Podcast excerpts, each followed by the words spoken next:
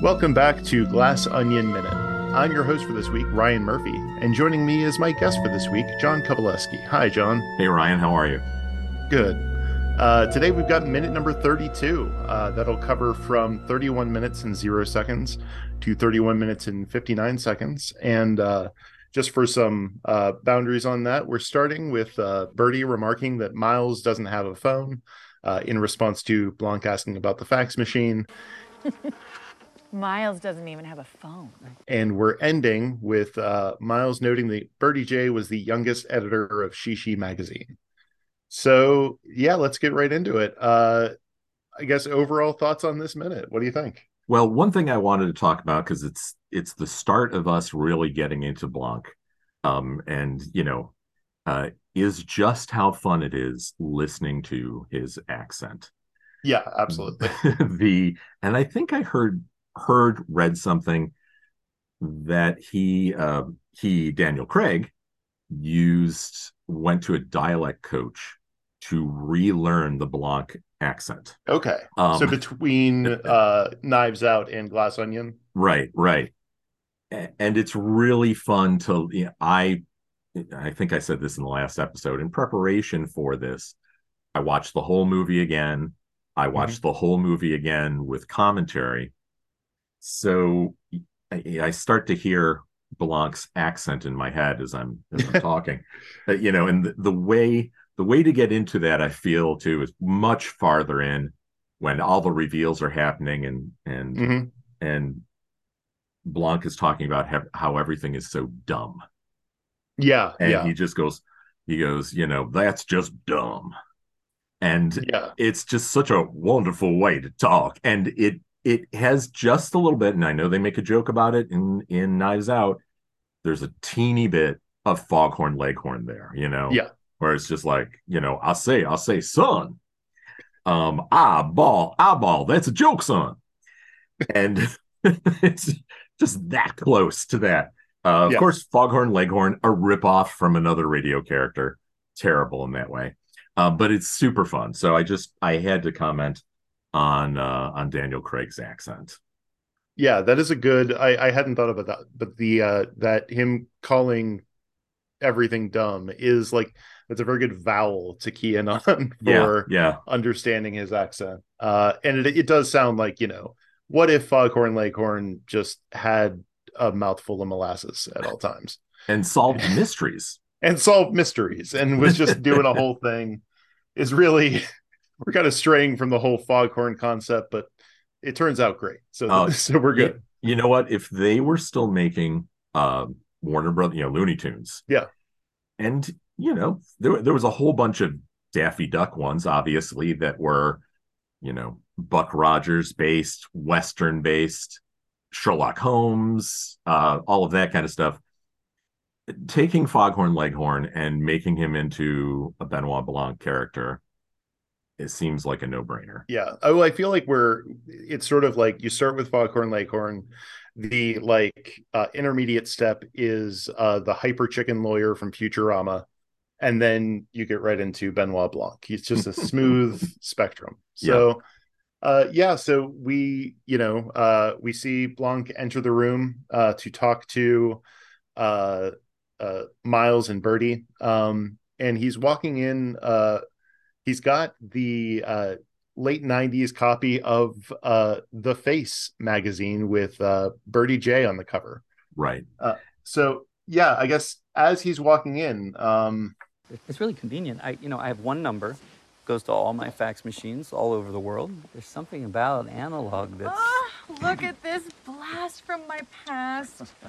I guess, what are we really seeing here? Well, he walks in, and we talked about the fax machine, the famous yellow fax machine. The fax machine, if I remember correctly, also reveals the other people in the room. Yeah. So we're kind of close to it or something like that. So it sort of reveals, and we have Miles sitting with Birdie. Birdie has her legs up on him.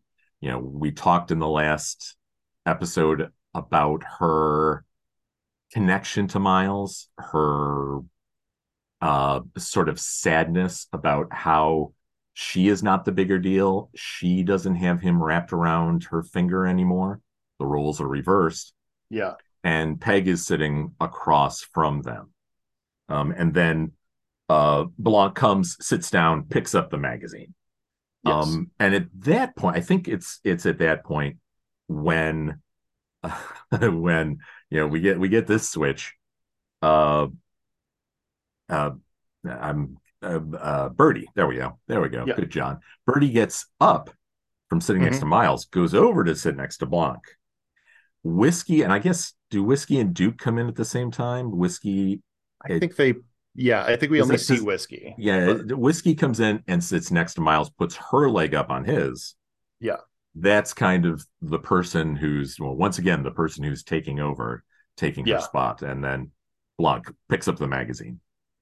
And I just the way that Birdie comes over, like even look, everybody, look, Miles, you're so funny having this around. May I ask, if it isn't too presumptuous of me, what first drew you all together? You're such an eclectic bunch. First of all, she seems to be sitting on the same chair, and Blanc is just very visibly uncomfortable. Yes. There are some other later scenes in the movie that might explain a little bit more why, but I think in general it's just like what she's doing is a very uncomfortable, I don't know, personal space. It's uncomfortable to do that to a stranger, basically. Yeah, absolutely. And so it is funny. We talked a little bit about how much you can kind of get from second viewings once you kind of know how everything's working, and we just take this right now as Blanc is just uncomfortable because she is I'm Miss Sexy and I'm just gonna come right in there. Yeah. And he's very uncomfortable. She at some point also tries to put her legs up on his legs. Yeah. The whole thing is uncomfortable. Yeah, that may not be in this minute specifically. She tries to do that, and we find out later, of course, that if you're listening to this podcast, I'm assuming you've watched the movie. Why waste your time listening to a couple people just rattle on about a movie you've never seen? But we find out that he has a male. But even just a perhaps normal person in a normal circumstance would go, this is really weird, and I'm uncomfortable with this. Yeah, and he does, like, he sort of hugs the magazine closer to his chest, like kind of in a way to reestablish like okay, you've gotten very close. I've set up, a personal space boundary. You're not getting in here. And then, throughout the course of the scene, he loosens a little bit, and she immediately takes the opportunity to just put her feet up on him, which also just very uncomfortable thing to do to a stranger. Yep. Yeah. It's one thing to maybe sit a little too close when you're actually, it does seem a little bit like, okay, Whiskey's over there taking what used to be my place. I got a piece of meat over here. He's James Bond, by the way. And right. I'm staking my claim. It's very, very funny. So she picks up the magazine, and in a way kind of reminding Miles, I think, what they used to be. She says something about, oh, you kept my magazine or this magazine with me on the front.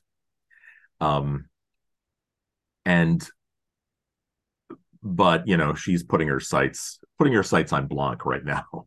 Yeah. Then we end. We didn't talk at least too much about.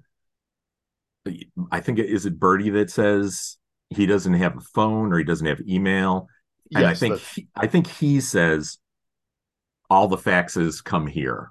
Or sorry, excuse me, they all. I'm sorry, he has one number, and that goes to all the faxes all over the world, right? Yes. Okay. Yeah, and then. I don't know. He says something about liking analog. Yeah, it's cut off by Birdie sitting down next to Blanc, but he does say there's something about analog, kind of like he's going to say there's like a warmer sound to the faxes. Like, oh no, you got to, these cables, these, premium fax cables. Yeah, it does. It has the feeling of retro for retro's sake. Yeah. You know, I get that vinyl has qualities that digital doesn't, but obviously there's a whole subculture that is re-embracing VHS tapes because people grew up with that and they just like it, you know, which is fine.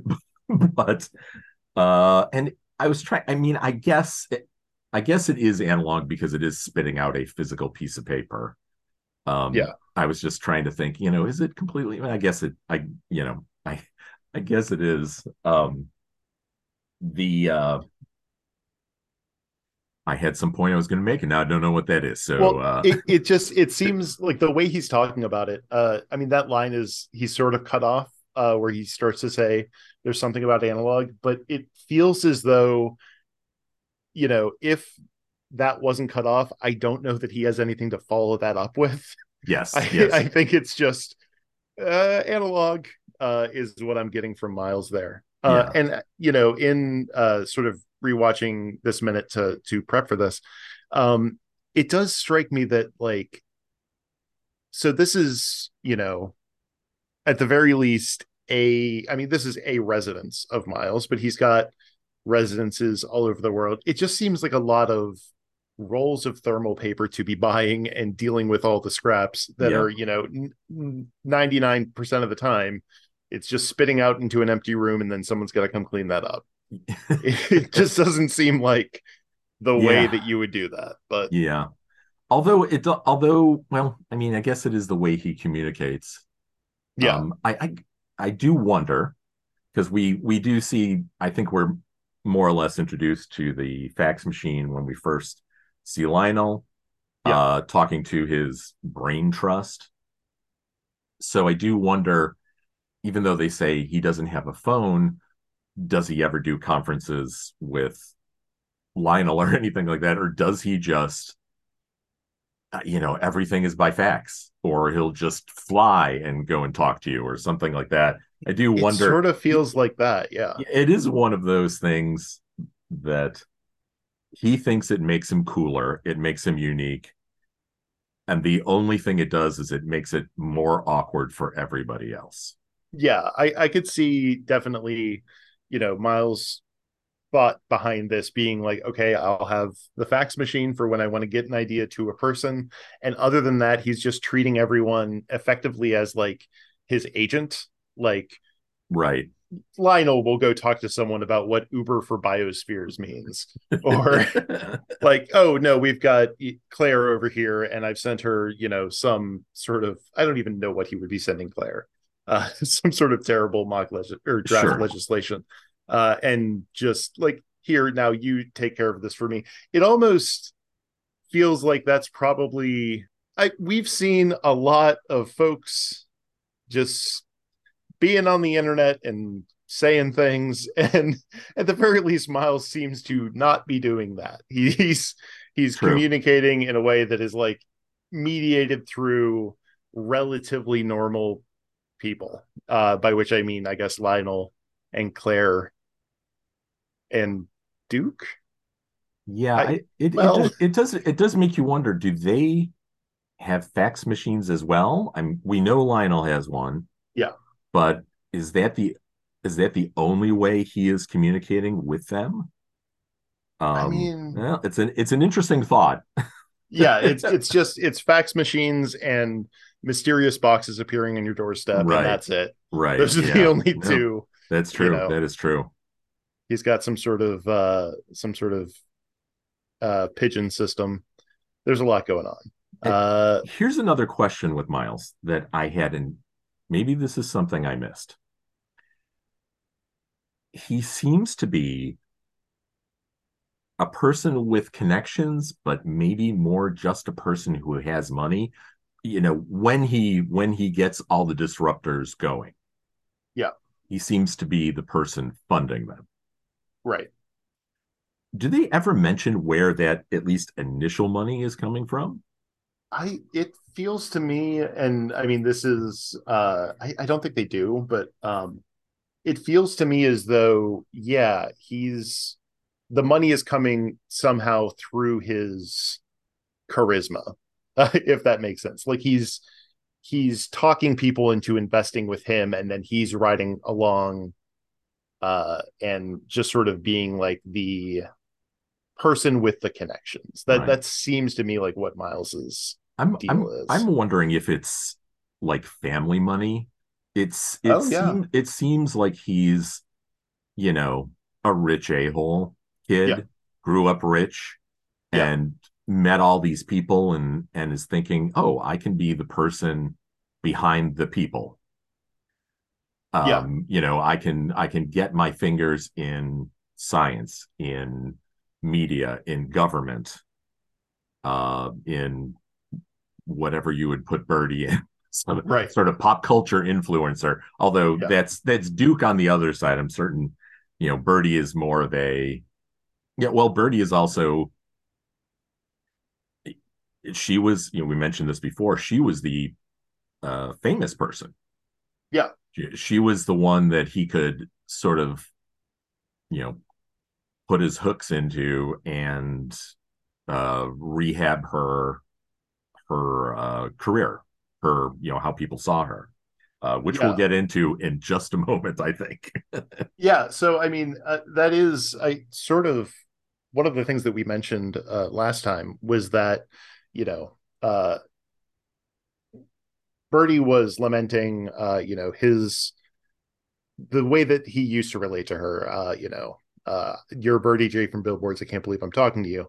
So there is some sense, I guess, at least at the outset, that like this confidence and this, I mean, that's kind of really what it is. It's just this very aggressive confidence that Miles has, at least at one point, wasn't quite where it is now.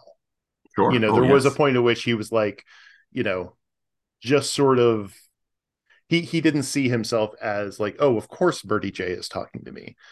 So I think, you know, he does have sort of, yeah, I don't know. I don't know whether we get any hint of where Miles's money comes from, aside from being associated with the rest of the disruptors who are, you know, actually doing things, right, for lack of a better word. Yeah, he's kind of, you know, let's use, you know, an analogy that everybody knows. He's a little bit of the Nick Fury, you know. Yeah. He comes in, brings everybody together through connections and obviously some money somewhere, right? Starts to pull it all together, and the next thing that happens, I believe, is the disruptor speech. I think disruptors recognize each other. No, yes. You've used that word before, disruptors. What does that mean? Well, some people think Birdie's disruptive every time she opens her mouth. I mean, just because she says what everyone's thinking, but no one's got the nerve to say. It's true. I say it like I see it. No, but seriously, you know about Sweetie Pants, right? I'm going to embarrass myself here. I adore Sweetie Pants. I live in mine. You're sitting next to Birdie J. She was a fashion icon, and then the youngest editor. Yeah. So Blanc asks, you know, what drew you all together in the first place? You seem like an eclectic bunch. And Miles says, I think disruptors recognize each other. And that's where, you know, Blanc presses him for more information on, you're just sort of using a weird, like, team name for all of you. Like, right. Like, you're calling yourselves the Avengers. What does disruptors mean? And that's where, you know, we don't get much of the disruptors speech in this minute, but he does start with, you know, putting up Birdie as an example of someone who is disruptive. Right. And I think now, here's an odd thing, you know, going through it again and listening to Rian Johnson's commentary, you know, he mentions that Blanc is really leading him on. Mm-hmm. You'd have to think that if he was an Elon Musk type of character that he's probably done, especially because of his ego, he's probably done 1 million interviews. Yeah. And he must have talked about this disruptor thing before. Yeah. This is probably... You would think that Blanc would know this already going in, and probably, you know, when we start to know his actual role, we would assume that he did a whole bunch of research, probably even beyond that. But you've got the feeling that this is a practice speech. Yeah. This is the thing. And he talks about them recognizing each other. And I think the next thing is he talks about Birdie. Yes. And says, she says what everyone thinks. And then Birdie says, I say it like I see it. Yes. Which is a very, very, lends itself very much to excuses of people who get canceled for, you know, being jerks. Being racist, not thinking of other people or whatever. Yeah. And one thing is, you know, the one thing they, you know, tends to be a thing is I'm saying what everyone's thinking. Right. Or and just sort of using that as, or you know, I just say it like I see it. Yep. Using all of those as justifications for crappy behavior. So I think what's interesting about, you know, the way what is going on as that line is being said is we do see both Whiskey and Peg, who are both younger than either Miles or Birdie. They both respond to that with kind of, I don't know, they don't really roll their eyes, but it feels like they're not buying it. They're not buying like, right. Oh yeah, no, that's definitely what she's doing. She's saying what everyone's thinking. Yeah, there is. They do cut to Peg a couple of times during the Birdie things, to get, you know, let's say a younger person or a more, I don't know, I guess socially adept person, perhaps. Well, or in Peg's case, someone who is, you know, whose job is to fix it. Right. When Birdie says what every, you know, air quotes, what everyone is thinking. Yes. Yeah. And that's what it is. It's not that she's rolling her eyes. She just sort of like looks up and away as though she's like trying to not engage with this topic. Yeah. And that might be because, you know, it strikes a little close to home given the role that she serves in, you know, sort of Birdie's employment. Sure. But also, yeah, it seems like those two characters, see that for what it is. That it's, no, she's not saying what everyone is thinking. She's just saying things and then justifying whatever she said by saying, oh, I'm just saying what everyone is thinking. Right. And this is where she's, you know, very much more aggressively putting her feet up on. Yes. And Blanc's getting more and more uncomfortable. So yeah, we see that, you know, this is what Miles thinks of as Birdie's disruptive nature. And then we introduce the idea of Sweetie Pants. So, right. Yeah, I guess what are your thoughts on the introduction here where, you know, Blanc's reaction is, I adore Sweetie Pants. Yes. I'm going to guess, but one thing that happens here too, somewhere around the mention of Sweetie Pants, is that Whiskey yawns. Yes. You see her in the background. She's just like, and it's just, you know, I don't know whether it's purposely put on or not. But it's definitely a thing. Now, I do wonder, I have a feeling that Blanc is faking it in terms of, you know, I love Sweetie Pants. Yeah. Just to get them to talk about it.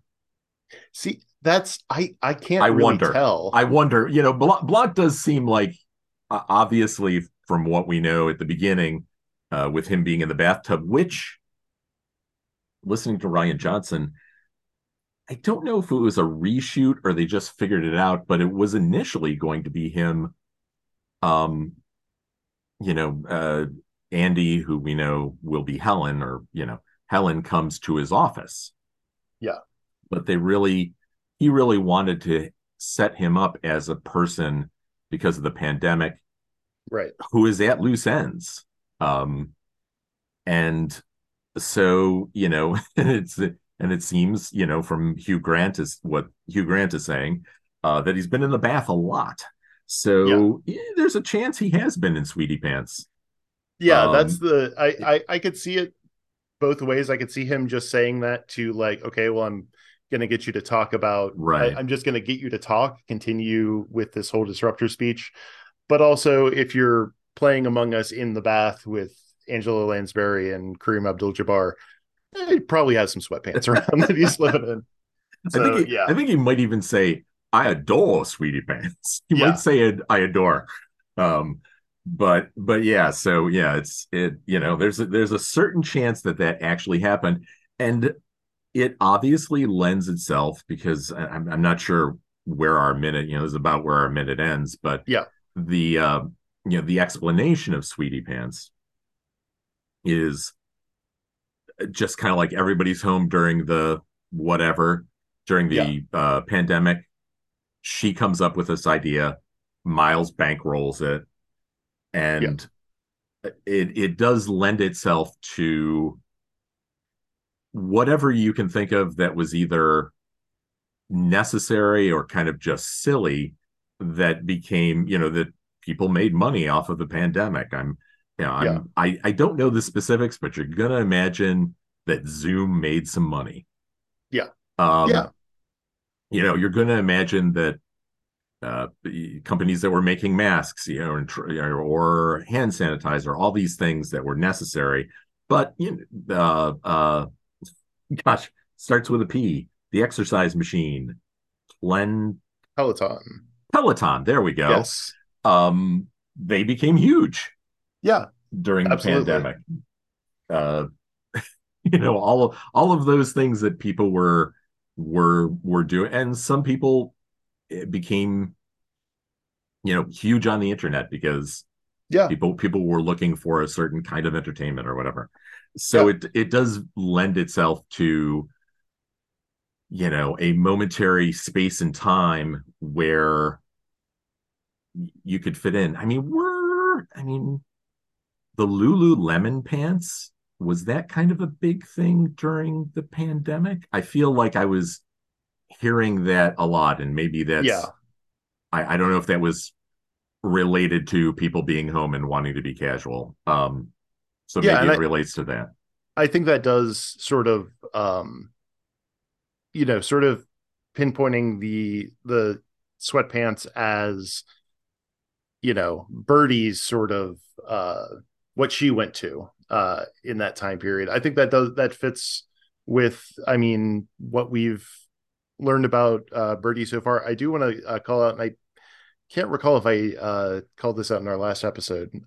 So I'm looking at the script, which was published on Deadline, and it is slightly different from the dialogue that we get in the show, in Glass Onion, in the movie.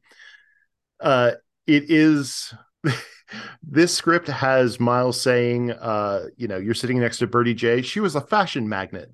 And I think that was probably a little bit like we're going a little too far with he doesn't know words. Yes. But that's also a very funny word for him to call her a magnet instead of a magnate. Yes. And we'll be, I think he has some sort of wrong word use too when they're all landing at the dock. We have one a minute or two into our thing, a little bit farther along. I think that's true. Just he's dumb. That boy is dumb. There's just a lot going on with him. I guess anything else we want to discuss about minute 32? I don't think so. I think that's about it for this one. All right. Well, thank you very much for listening, everyone. Please make sure to subscribe on your podcatcher of choice, rate and review us wherever you're finding this podcast. Please go ahead and check out Glass Onion Minute, all one word, on Twitter. John, do you have anything you'd like to plug today? I do. Same thing I plugged the last time. I do a daily comic strip, syndicated, just like you see in the newspaper, but it's also on the internet. It's called Daddy Days. It is, Days is spelled D-A-Z-E. It's a terrible pun, I know. The humor in it is hopefully a little bit better. So come take a peek at it at daddydayscomic.com. All right. Well, thank you very much for joining today, John. And thank you, Ryan. We'll discuss this more tomorrow on another Glass Onion Minute.